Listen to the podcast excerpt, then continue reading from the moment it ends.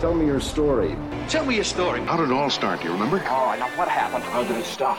You're now tuned into the Small Business Origins Podcast. I love an origin story. Each week, we dive into the real stories of entrepreneurs and businesses from across the nation. Who is he and what's his origin story? Who started with just an idea and are now making waves. I told you this was a good idea. This is Small Business Origins. What is up, listeners? Welcome back to another episode of Small Business Origins. I'm your host, as always, John Kelley, aka John the Marketer on Instagram and TikTok, John the Podcaster on Twitter. And you're tuned in. It's our nationwide search for entrepreneurs that have a story to tell. And joining us virtually in the studio from Temecula, California, I have Lori Raymond with Tourmaline Enterprises. Lori, welcome to the show. Thanks so much, John. It's a pleasure to be here. Appreciate it. It's always a pleasure to connect with another guest, especially since you're not the first guest we've had from Temecula. So much to your surprise, I know where we're talking about. This is somewhere that we have visited already. So that's pretty amazing. Now, we always start out our show with an icebreaker question. Today's icebreaker question, and this can be hard for some people to answer. I know my memory is terrible sometimes. And today's icebreaker question is, what's the last thing you ate? Oh, that's easy. Okay. Super easy. Have you tried Wild Chips? I have not. Wild Chips. Wild Chips are actually a high protein chip made out of shaved chicken breast. So I had buffalo Wild Chips about a half an hour ago. Okay. I'm trying to think. My wife was just telling me about some TikTok chip that she saw that she wanted to try. And I want to say that they had different flavors like that. It might have been what she was talking about. So it might be something we have wanted to try, but we haven't had yet. We were just at a restaurant. So we're on kind of a keto diet, if you will. Basically, I'm just cutting a lot of the carbs out of my life right now. And it's not that I'm doing super low carb or anything. I'm just trying to not eat all the breads and pastas and starches and stuff that I love to fill up on. And then obviously with that comes exercise, eating less. Today, we actually saw a TikTok video yesterday. I think my wife saw it, of this guy at this place called Houston Hot Chicken. Okay. And they're actually in a lot more places than Houston. And it is an amazing little chicken joint. I'm a huge hot chicken fan. So we were like, you know what, let's go try it for lunch. Cheated a little bit. And I had, oh God, I cannot remember the name of the fries, but basically they've got chicken on them. There's like corn, beans, Parmesan cheese, all this yummy stuff inside of there. But what they're known for in the video we saw was obviously how hot some of their chicken strips can get. And so I am kind of a daredevil type person a little bit. There is, by the time this episode releases, there's a video out there of me on TikTok and Instagram Reels trying their hottest flavor that they have. You have to sign a waiver in order to eat it. And it is, so basically when you're eating, they have Scoville heat units for all of their sauces. And then they have like mild, which is not much at all. And then the one I had was spicy, which is 150. The one I was going to order before the cashier was like, hey, don't do that. Trust me. The one I was going to order was called Liftoff. That one is 600 Scoville heat units, so it jumps up quite a bit. And then the one that I tried as like a challenge was 2 million Scoville heat units. It is a combination between the Carolina Reaper and Scorpion Peppers. And it was intense. I had one small bite after I was done eating just to try it out and say that I tried it. I could not eat the whole chicken strip. Maybe I could have gotten a second bite if I really hated myself and didn't want to make this podcast episode today. But man, I don't know if you like spicy at all. If you do, then their medium and mild and their spicy is good. But anything above that is extremely hot. And especially unless you're doing a challenge, I don't see any reason to order their Houston "We Have a Problem" heat level. Oh my God. Yeah. I love spicy, but that would just be too much. So I would probably go for the medium and be just happy with it. Look. It took me probably 30 minutes to get rid of the burn before I was able to, walk around without drinking water every 5 seconds. So it was an interesting one, but I saw that icebreaker question and I was like, man, that is today's episode, because of what I just did. We're going to have to talk about it. But yeah, these wild chips, I'm going to have to try them. I think that's what my wife was telling me about. And it sounds delicious and sounds like something I'd be able to kind of eat with my diet. They're kind of my new favorite go-to when I want that little crunch, but I want protein. Yeah, protein's a big one. Got to have it if you want to gain muscle and lose weight for sure. For me, it's buffalo. It's got to be buffalo. The other flavors, I'm okay. Yeah. So I heard, and I talked about this on a past episode, but I'll say it again. I heard the most amazing saying, and that is, if you ain't sneezing, it ain't seasoned. And that is how I go. Is like, I've got to have some seasoning on there. I want a little bit of spice. I want to be able to taste the food I'm eating more than just those regular basic flavors. I want a little hit on my tongue. So yeah, for sure. Hey there, entrepreneurs. Are you tired of juggling multiple platforms for your marketing and sales needs? It's time to revolutionize your business operations with Wingman. Wingman's an all-in-one marketing automation software. It's designed by experienced marketers who understand your struggles. It's a game changer. It combines the best tools to streamline your communication, automate your workflows, and grow your business. Capture leads using landing pages, surveys, forms, and more. Nurture them with personalized messages via voicemail, SMS, emails, and even Facebook Messenger.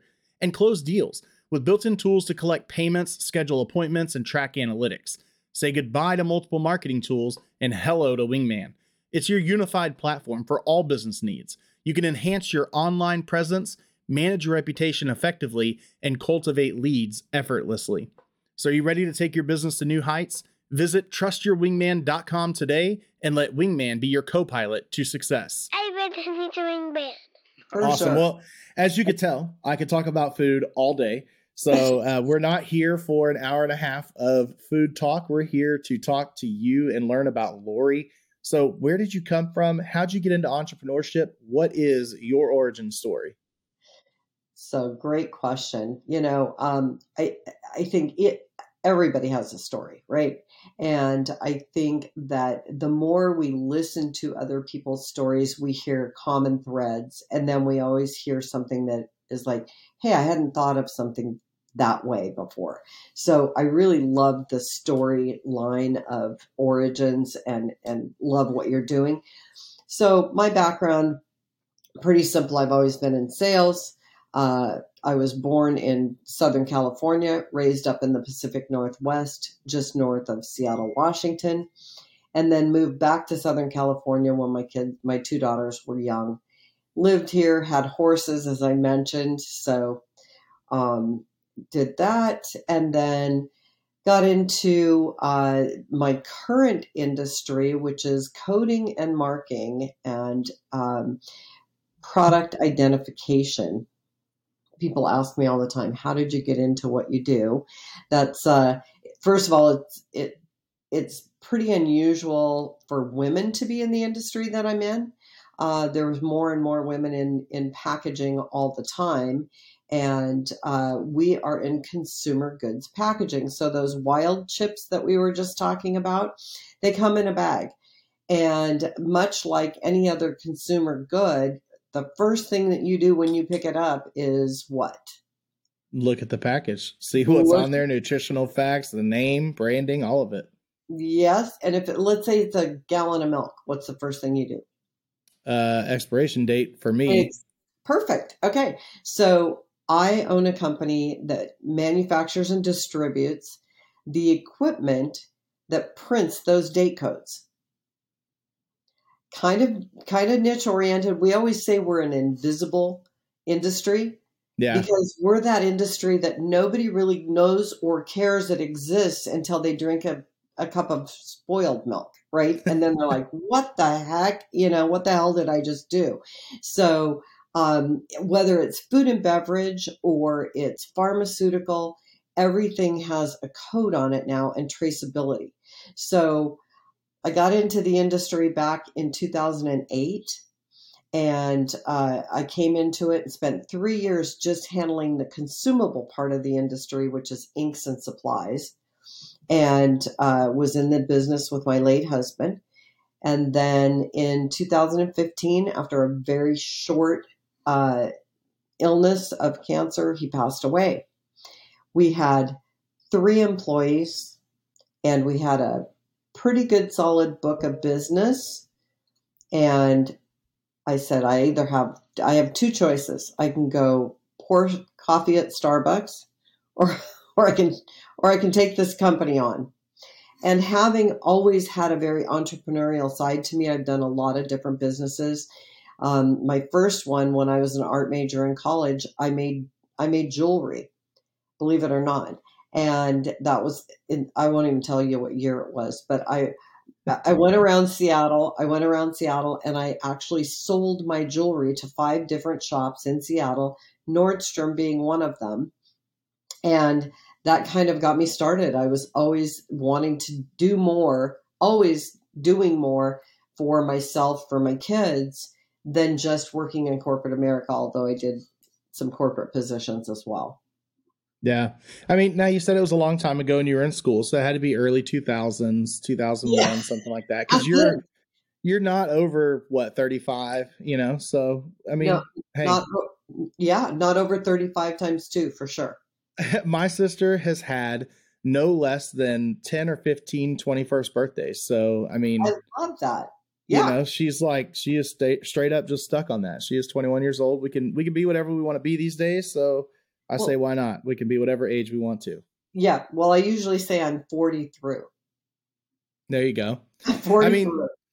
The thing is, like, being an entrepreneur and having to stay on your toes and all that stuff keeps you young at heart anyway. And so, I mean, we see a lot of people in any industry when they're running something like this and they're truly active in the business, they stay young at heart. It doesn't matter how old or wise, as I like to call it, how wise we get, you know, we still have to be sharp in our mind and young in our mind. So I appreciate that you just kind of took that challenge head on and said, well, I'm not going to go serve coffee at Starbucks. I'm going to keep this thing going. I did. And, you know, the interesting thing was I found out, and this is just part of, and I tell this part of the story because there's a key component to it. So I found out within 3 weeks after my husband had passed away that the company was not even solvent. Yeah. He, a great business guy from the standpoint of his vendor relationships were excellent. Yep. He was great with customers, but what he wasn't great at was really the back end running of the business and being honest about where the pitfalls were. So, yeah, you know, there were times when I would say, you know, when are you going to show me the back end? What are you going to, and he would say, just go do what you do. You sell, you're really good at that. And you're really great in front of the customer. Go do what you do best, right? Don't worry about it. And I do remember saying, you know, and along with life comes a lot of lessons, right? And, yep, you know, being the young age that I am, I probably have a cache of life lessons longer than some that are much younger than me, but that just comes with time. And, you know, one of those lessons was I used to tell a friend of mine, I said, you know, I swear, I think I'm living in a house of cards. And sure enough, I was. And so when I found out that the company wasn't solvent, I started really diving deeper and realized we had about $175,000 in uncollected receivables. And I went, oh, aha, there's money somewhere. Let's get going. Yeah. Right. And, you know, I discovered that, you know, he had unfortunately gone through retirement money and family money, and there was no money, right? But there was receivables. So we started collecting on the receivables, and then I decided to take myself to zero. I sold my house of 23 years, and there was enough in it to move 5 houses away and start renting a little house, and literally just took all the distraction away. And I said, you know, we've got really good bones here. We've got great vendor relationships. We've got some good customers and a fabulous product. Let's just get after it. So that was 2015. And this is 2023. And so, you know, 8 years later, we've grown 350% and in revenue, profitability, and people. So we're, and I have to know that he's probably up there looking down going, I knew she had it. right? I knew she had it in her. And so that keeps driving me forward. And like you said, you know, entrepreneurs just, they have high energy. I have more energy than anybody in my company. Yeah. It's hard. I think entrepreneurs are that we have a tendency to be that type A personality that is very prideful. And what I love about a good partnership is that you do have, like, this is a very naturally occurring thing. You have someone who's business acumen all the time. They know what they're talking about. They know what they're doing. They know how to run a business. They know how to put the business together financially. And then you have the dreamer. And the dreamer is the one that's good with vendors, good with clients, can sell anything. You know, my grandma, I grew up in the South, so my grandma used to say, son, you could sell shit to a manure salesman. Like, that's what you do. And, you know, so you have that dreamer who has those big ideas about where to take the company, how to get there, and they can make it happen, but they need that business person behind them. And sometimes I feel like entrepreneurs, it's hard for us to let go and say, hey, you know what? That's not my expertise. So I want a good partner that's going to do that, versus they just say, hey, I'm going to make it happen. It's pride, it's ego, and like, this is going to be a good thing. And it sucks to hear that story happened. But obviously, just like we talk about on the show all the time, when we look back at things and we see something, I mean, that's the worst thing that could have happened to you in your life right then, was losing your spouse, you know. And then you look at the reason and the things that you found out and where it took you afterward, and you say, hey, I'm not happy that it happened. I bet you'd love to have found out all of these things with him alive and go through that. And maybe I'm wrong. I don't know that part of the story, but point being is everything happens for a reason, so that those things could have been uncovered, and then you could move on and be even better and have this uber success. And let me tell you, I am a stickler about expiration dates. I get crap from the guys I work with at the station, because I work 48 hours at a time on a fire truck. So we buy groceries, we cook food, all of that stuff, just like you would at your normal house. It's just my second home, basically. And then I get crap at home because my wife is the one that's like, yeah, chicken's out of date, but it smells good, so let's go ahead and cook it, you know? And I'm the one that's like, the chicken goes out of date tomorrow. Let's go buy more chicken at the grocery store, you know? So I appreciate what you do. And though I had never thought about it from this perspective of, just like everything else, there's somebody that sells the ink, somebody that sells the machine that stamps it, somebody that sells the software that you use for that machine, someone that sells every single part of it.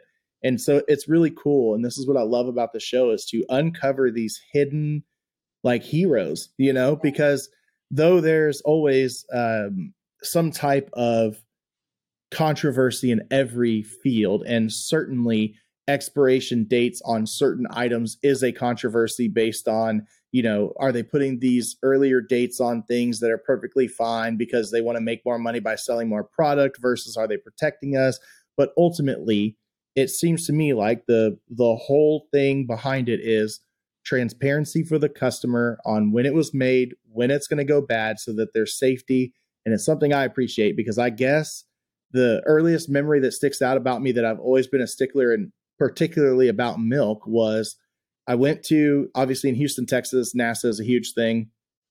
And so they have Space Center Houston, and I was visiting on the school field trip, and this scientist that's dressed up doing experiments, which of course is probably all a show. And they said, hey, expiration dates exist because these microorganisms grow as things decompose. And then that's what causes it to stink. That's what causes it to taste bad. And then that's what causes damage to you whenever you drink it. And so they were like, as soon as the day after that expiration date is there, that's when all of this stuff starts to happen. And from then on, that just meant John Kelley cannot have milk that's expired even by like 2 hours of the day. I don't care. So I appreciate what you do. And that is amazing. But I want to hop into what Tourmaline Enterprises really is. Now, I know you said that you're kind of behind the scenes on providing this machinery and selling this machinery and stuff, but who is it that you're looking for as a client? Who are you targeting? And then what type of services are you providing exactly? Yeah. So great question. So, you know, everything that is touched by human hands is coded in some way these days, right? So we have so many different industries that we support, and our ideal customer would be a distributor. So we work with packaging distributors that sell packaging equipment into factories. It's that simple. So we work within the building materials industry, and there are distributors that sort of focus in that. There are some distributors that focus more into the pharmaceutical, nutraceutical industry, medical device. And we have distributors that solely focus on food and beverage packaging. So, you know, the world is kind of our oyster, if you will. And as long as the packaging distributor is interested in the coding and marking side and having equipment that they can offer, a lot of packaging distributors sell the whole line of packaging, right? So they're going to go in and they're going to sell from beginning to end. And we sell several components along the way. So those printers could be at the beginning of the line, the middle of the line, and the end of the line, because they will actually code directly on the product. We can print directly on the product. We can print on that package the product comes in, and then we can print on the what's called the tertiary packaging at the end, that you put 12 boxes of something into a case and that gets shipped out, right? So all along the way, the holy grail is the ink. The ink is different for every different material it's printing on. If there was one ink that printed on everything, everybody would be happy, but unfortunately it doesn't work that way yet. So that's kind of the basics and the nuts and bolts. I mean, I was listening to, I believe it was Brendan from Master Talk on your podcast. Yep. And he was talking about, the born entrepreneur and the learned entrepreneur. And I wanted to touch back on that because you were talking about entrepreneurs in general. And I think, my late husband was sort of that born entrepreneur. He had that visionary sort of background, that he had great relationships and could sell and all of that. And then there's the learned entrepreneur, and that would be me. I am a visionary by definition, for sure. I have big picture thinking, but I know that I have to surround myself with people who are experts in areas I'm not. Right. And I think that's where the differences come in my journey. And so that's, that's what we do. That's what we're looking for, is the distributor. Great example of some of our companies that we work with are Morton Salt, General Motors. I mean, brand names that use our product and use us. Yeah. So those big products, are they doing this stuff in-house? So are you just selling directly to them and they're packaging it themselves? We don't sell directly to them. Again, we sell through distributors, and we have about 68 distributors around the United States. We have 17 international. We cover North America, Central America, South America. We cover the UK, the Benelux. Are you familiar with the Benelux? I am not. Luxembourg, Belgium, and the Netherlands. Those three little countries are called the Benelux, and we actually have a distributor over there. And then we have distribution down into Australia, New Zealand, and the West Indies. I mean, if you need to send me to that area just to go check in and do an episode from there about, how distributors work, I'd love to just do a quality assurance check for you. Let's go. Let's go. And I'm 100% in. One of our favorite distributors is actually over in the UK and Scotland, and they've been in the industry for so long that her father was one of the original engineers that designed some of the equipment that we use. Right. And, they own probably about 85% of the Scotch industry over there with packaging. Oh man, great suppliers. I say, let's go do some taste testing, right? All day, anytime. So I want to understand completely, and I think I have a grasp on it, but obviously I'm ignorant to all of the details because it's not a business I've ever been in. But your distributor, is this the type where, if I have XYZ cookies, right? And I want to package those cookies up. Then is your distributor someone who is selling to a cookie company that packages those, or not a cookie company, but a company that packages for several people, like where basically I would farm that out and say, I've got these great cookies, but obviously I'm not going to sit here in my office and package cookies. So I'm going to hire ABC packaging company. And that company is going to make the labels for me, put the expiration dates, do all this stuff. And you're selling to the distributor that provides them with the supplies that they need. So you're actually like the supplier of raw material, if you will. And then they distribute that stuff to the people who are doing this for companies that have innovative ideas and products that can't do it in-house. Exactly. That would be called a co-packer. In our industry, we have a co-packer. So, you know, you create a hot sauce. We were just talking about hot sauces and foods, right? You create a hot sauce and you want to package it. You've got the recipe. You go to a co-packer. They have the ingredients. It's mixed. It's bottled. It's jarred, whatever. And they pack it there and they put it through the whole processing line. Most people start out kind of that small if they're a craft food, and then they craft food maker, not craft foods. And then they go, and then they start to scale. And at some point they get to the point they can no longer scale it themselves. Then they go to a co-packer. Yeah, that makes sense. I'm familiar with co-packers on another level. Yeah. But I've never, you know, spoken to someone who kind of sells the materials to the person that makes sure that those co-packers are provided everything they need. It's kind of like you're the manufacturer and then they buy your product and sell that product to these people for you or with you. So exactly. I grasp it now. Yeah. And I absolutely love it because every day is different. Every day is different. Every customer is different.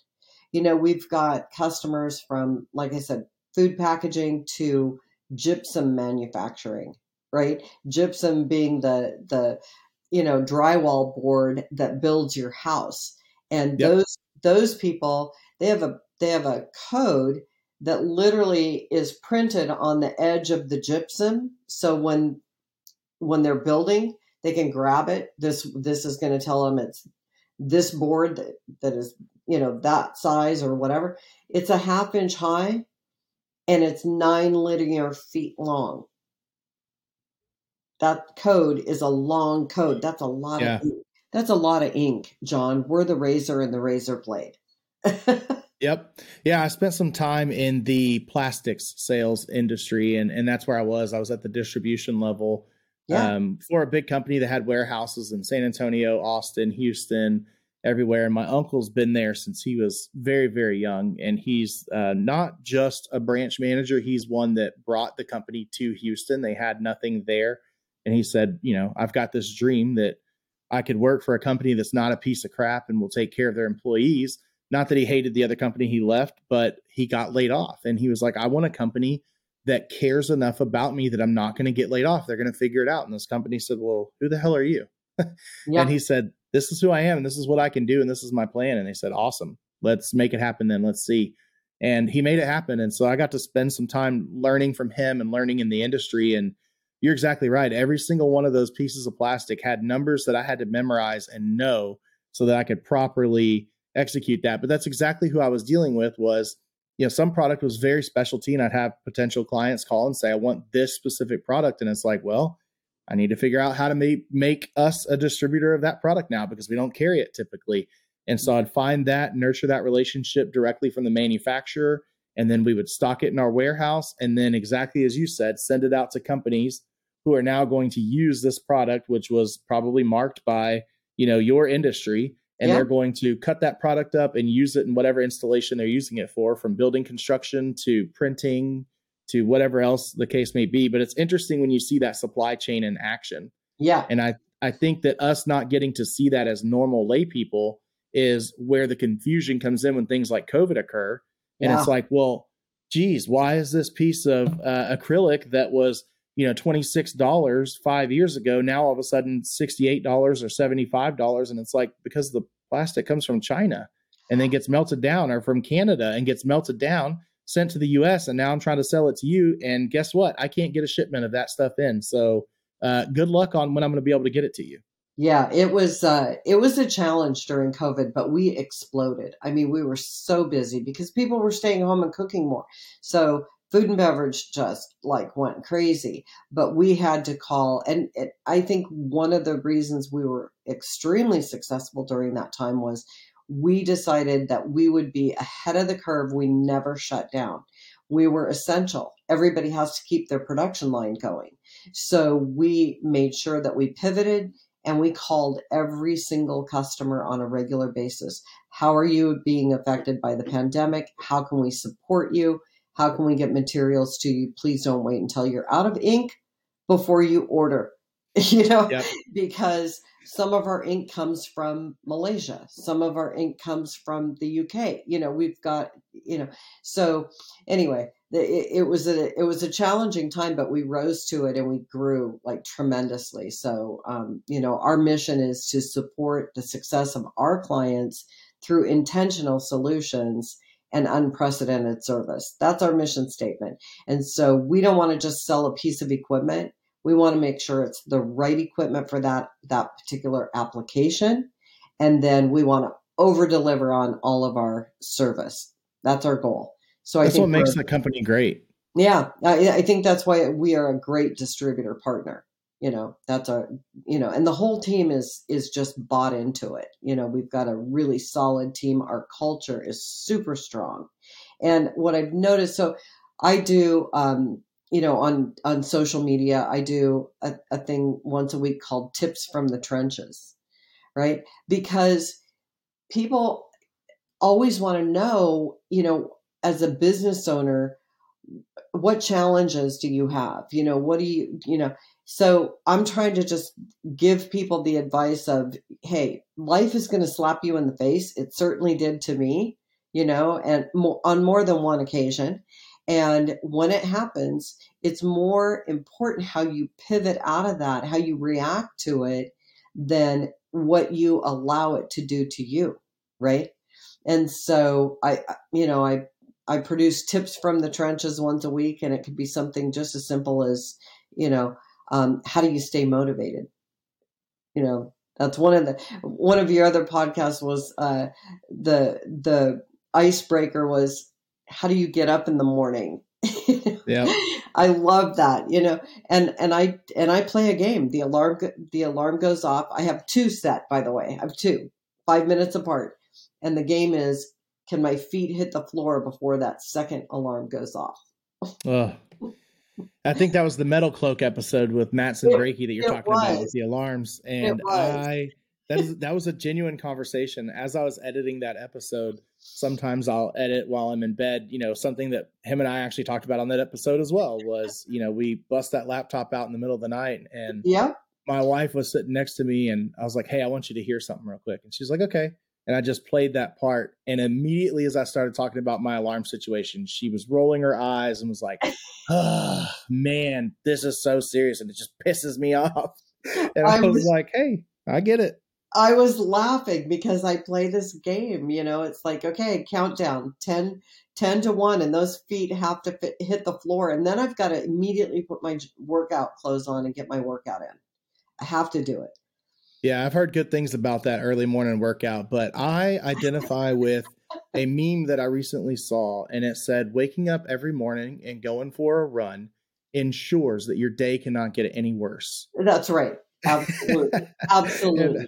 I'm like, I cannot get up. I hate running, let alone getting up in the morning and running, two things I really hate. Yeah. But I'm trying to do something to change. It's just so hard. And I really do want to change. It's just, I guess I don't want it bad enough, because I was sleeping through alarms this morning and then woke up to my wife standing next to me, because she, while we're recording this, she's on a 1 week break in between jobs. She actually left the city of Tomball and she's going to another city now. And so she was like, I'm going to take a week off in between and just take a well-deserved break and then go to work. And I was like, great. And this whole week, she's been giving me the evil eye in the morning because I'm interrupting her morning time, trying to sleep in and enjoy her life and be off work. And she's like, I might as well just gone to work this whole time. Yeah. Yeah. I get it. I totally get it. So, yeah, so I love the icebreaker questions, and that one was ideal. And, you know, I think so it's interesting how entrepreneurs all run differently. All of us run differently. You've got the entrepreneur that's always got their schedule. They've always got everything dialed in. They can't do anything unless it's on a list. And then there's me, you know, and I know I have to touch base with my people every day. I know I have to motivate somebody every day and to keep myself, you know, up and motivated. And I have to touch base with a client every day. Those things motivate me. Those things motivate me to keep going, to keep building something bigger. And I see Tourmaline as being an overarching umbrella of different businesses underneath. So, you know, it's building out that vision long-term, and that's, you know, that's kind of my goal going forward. So how do we, because, you know, this is such a different conversation from the other podcast episodes that we've had. And so the big question is, how do we as everyday listeners support you? And I mean, I'm guessing part of that is go buy more stuff at the grocery store. But, you know, what's the best way that we can help to support you based on this episode, barring that somebody listening right now is like, holy crap, I was looking for a new ink distributor for my, you know, marking and coding machine 1000 just yesterday, and I'm going to give her a call. You know, what can we do to be there for you? Right. Oh, I love that. And that's a great question. You know, I always say, one of my mentors always says, you know, the quality of your questions determines the quality of your results. And that's what I love about podcasts that are successful. They're always asking great questions. So thank you for that. I think mostly it's, you know, my vision and my goal is to reach the entrepreneur, the struggling entrepreneur who wants somebody to encourage them, give them some advice to go on. If they've got challenges, I want to hear about them. So I'm always welcoming of people reaching out to me. But as far as business, how can the listener help us? It's not just buying more product. It's questioning where the product comes from, taking a look at it. And if there's a really rotten looking code that you can't read, calling that manufacturer, reaching out to that manufacturer of that potato chip bag or whatever and saying, when does this actually expire? Because I can't read the date. Right? They're not all printers print properly, and not all people have been trained to use the equipment properly. So you as the consumer, and I'll use this as the example, we also work within the legal cannabis space, right? We're in California, so you have to just had that episode. The day we're recording right now is 420, and that was my episode this morning. Yep, absolutely. So, and you know, we embraced it for two reasons. We embraced it. So, number one, because my late husband passed away from cancer, and I dosed him with cannabis because it was so rapid that he was never able to get into treatment. So I called my youngest daughter and I said, your dad needs a medical card. I need your help. And that was back just before it became legal. So anyway, that it was about 6 months after he passed away that I was looking at some of the things that she had brought him or gotten for him to help him with pain. And I was like, oh, food and beverage packaging and pharmaceutical. It's the same thing. It's absolutely the same thing. There is an opportunity here. So to bring it home, to answer your question as how the consumer really can help, is you don't want to walk into any kind of a cannabis product not knowing what's in it and having traceability back to it, especially now with all the crises that we're seeing of fentanyl and other products coming out. You know, you want to know where your product's coming from, and you want to know that it's safe, and especially that, you know, packaging is safe and it's child protected and kids can't get into it and all of that. So coding and marking is really, really critical. And if your product doesn't have it, then you shouldn't consume it. Agreed. I mean, I told you about that at the beginning of our conversation, how much of a stickler I am about expiration dates. And that's the thing about ignorance to certain industries. And again, why I love doing this show is because I learn the most obscure things that you think maybe you wouldn't need to know. And then you find out a piece of information like this. And my wife and I just had something that I was opening. I can't remember what it was. And that was the exact thing I said. I literally can't read the expiration date because of where they printed it, first of all. Secondly, because it looks like it's all messed up. And I'm like, I'm going to err on the side of caution and throw this away because I'm not going to eat it now. Like, it's not something I trust, you know? And it is so important because there is a safety aspect to it. I don't need to consume something that is old and expired and growing, you know, microorganisms inside of it because of a normal process of breaking down. Right. And so you're right. Like, now I know going forward, this is something that benefits your industry. And it's not just so I can call them up and say, well, I could tell you this isn't a Tourmaline product. You know, it's so that I can call and say, hey, quit cutting corners and quit being, you know, quit not worrying about your quality that you're putting out to your customer. Give a shit about us and take care of us. And in doing so, that helps your industry because, yeah, there's a lot of people talking about marketing CBD and legal cannabis and that kind of stuff. You know, Restart CBD, who I had on the show, that is something she talked about was, I care about every single part of this process, from where I'm sourcing the materials to how it's being made to every single piece. It has to be put together. She won't even franchise because she wants to make sure that she can control the quality that's going out. She's like, I'd rather ship nationwide than have a brick and mortar in every single city, you know? So we need people like that who actually give a crap enough that it's like, no, I want to make sure that this thing is marked and coded properly. I want to make sure that it is clear what you're consuming and you do know the dosages, because as you said, when you're taking care of your husband at the time to make sure that, you know, he's comfortable in his final days, you need to know if you're giving him 10 milligrams, 20 milligrams, 30 milligrams, why, how much, all of that stuff. And if it's not marked properly, then you're not going to know. And it affects the end user in the end, because they're still going to make their billions of dollars in profits. You're the one who's affected. Yeah. And, you know, when we started dosing him, it was before it was legal. So we were getting things that had no marking on it. And it was the Wild West. And it was a guessing game. And it was frightening for me, less frightening for him because he was just in pain.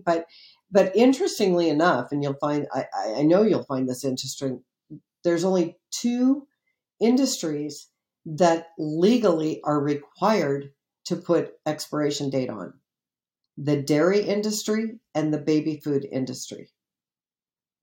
Now think of all the other things that you consume and ingest, and thank goodness, especially food packagers and pharmaceutical companies.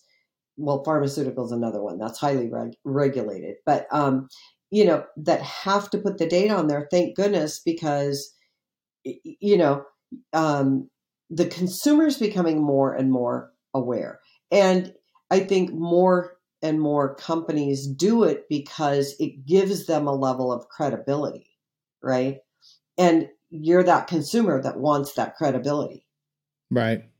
But I think as things continue to go on, we're going to see those regulations and those requirements made in all products. So, you know. Absolutely. So companies that put it on there. And so for automotive, and let's just talk a couple of different industries, something like automotive or the building supply, it's so that they can identify the product and know where it goes. So maybe it's a flywheel and some other components are going in. They want to mark that part with this part. If it's aerospace, they don't want to be grabbing the wrong part and putting it together, right? And you don't want them to either. Especially if you're flying in a helicopter over LA, John. Right. Exactly. You want to know tracking, the right parts in. Yeah, that tracking becomes important, and that makes perfect sense. It's just, again, not something you ever think about. Yeah. Yeah. So, like I said, I love what I do. I think I love talking to entrepreneurs all the time, because getting into business ownership it's not for the faint of heart. You know, that's why I started doing Tips from the Trenches. It's not for the faint of heart. It takes getting up every day, being in that office when you feel like not being in the office, right? or being in front of the customer, taking the phone call of somebody who's having a challenge, you know, and solving their problem, solving their issue, listening to them when something's not right. And some people are just not cut out for that. Yeah. It's a rough life. Yeah. No, it's a good life. It's a great life. It's not a rough life. I love it, but it's rough when you go through that stuff. You know, I just told my wife, she was like, well, have you gotten an answer back from that person yet? Because they seemed really interested and acted like they were going to purchase those marketing services from you. And I was like, well, no, they're not answering me at all, even though they said, send me the proposal. I'm ready to get started. And she was like, oh, well, that sucks. And I was like, that's every day. Ooh, like, that is just a part of the life. I got a really good one for you. So what you do is you need to test that close so that you're not waiting for them to get back to you. And you just say, have you seen enough to make sense of this? And if they say yes, go, great, let's get started. And then wait for them to answer. Don't say, yeah, I'll wait for your email back, right? Just say, great, have you seen enough to make sense of the money? Let's go. That closed. When that person walked out of my office, it was beyond that closed. It was, you are the answer to my prayer. How do I get started? And I said, sending an invoice now. Let's go. And nothing. Oh, but wow. It happens. And it doesn't mean they're not going to sign up because, right. We're entrepreneurs. We're busy. So It happens. It's not a big deal. But yeah, it's a part of life, man. You have those customers that you've done everything right for. They still are going to call and complain. Yep. You have the ones that you emailed them and gave them the info they requested, and they call your boss and say, well, this person's not answering me back and I haven't gotten anything from them. And then you screenshot it to your boss and the answer is not, okay, we'll call that customer and chew them out and tell them to screw off. No, it's, hey, I'm so sorry for the miscommunication. Here's that info you requested. I wish I could have got this to you sooner. How do we move forward? And you just kind of take that chewing and move on, so it's just a part of life. Yeah, it is. It is. But it's the best part of life. We are the people that keep the country going. And that's the other thing I love about being a business owner and being in the U.S., right? There are so many people around the world that don't have the opportunities that we have. And we are so lucky to have that kind of freedom here. Agreed. 100%. Now, I know you're a wealth of knowledge, and I know that you've talked a couple of times about some of these tips from the trenches and stuff. So how do we connect with you and make sure that we're getting all of this information from you? And then, especially like you said, if somebody wanted to connect and share their story and their hardships and just kind of have a good networked connection there from this show. Yeah. Thanks for asking. I really appreciate that. So we have a great YouTube channel, and you can find us at Tourmaline Enterprises, and that's Tourmaline Enterprises. I believe it's Tourmaline_Enterprises on YouTube, but the reason, and people will always say, well, what is Tourmaline? I'm surprised you haven't asked me that, because people usually do. And why did I choose that name? I chose it because so many people in our industry, they're a print this or a jet that or an ink this or a dot that, right? And I took that concept of, nobody knows what a Yahoo is, but we all know who Yahoo is. And someday technology may change and we may be doing something completely different. So I wanted it to be very agnostic. And there's a specific gemstone called a watermelon tourmaline. It's green on the outside. It occurs naturally in three places: Brazil, San Diego, and South Africa. So three different places in the world. And it's green on the outside. There's white, and then the center is pink. And I chose it because green represented new beginnings. So when I took the company over, I renamed it. White because of honesty and integrity, because of how things ended after my late husband passed, and pink because I'm a cancer survivor and I'm a woman. So wow. The guys in my office love our color combination, let me tell you. It's always the big challenge, but I always go, hey, at trade shows, anybody who wants to wear a pink suit, join me, right? They haven't done it yet. I'd do it in a heartbeat. Are you buying the suit, or do I have to buy it? No, I'll buy the suit. Then so I'm in. I've had one wear the pink suit, but people know us. I mean, they absolutely know us because of that. But You can find us on YouTube. You can find us on Instagram, on Facebook. Tourmaline Enterprises is what you're going to be looking for. And our website is tourmalineenterprises.com. And there's fun videos. There's fun facts about packaging, and we try to, we try to make things interesting for the consumer, because we are that invisible company, right? Yeah. So we try to be as visible as we can be at the major packaging trade shows.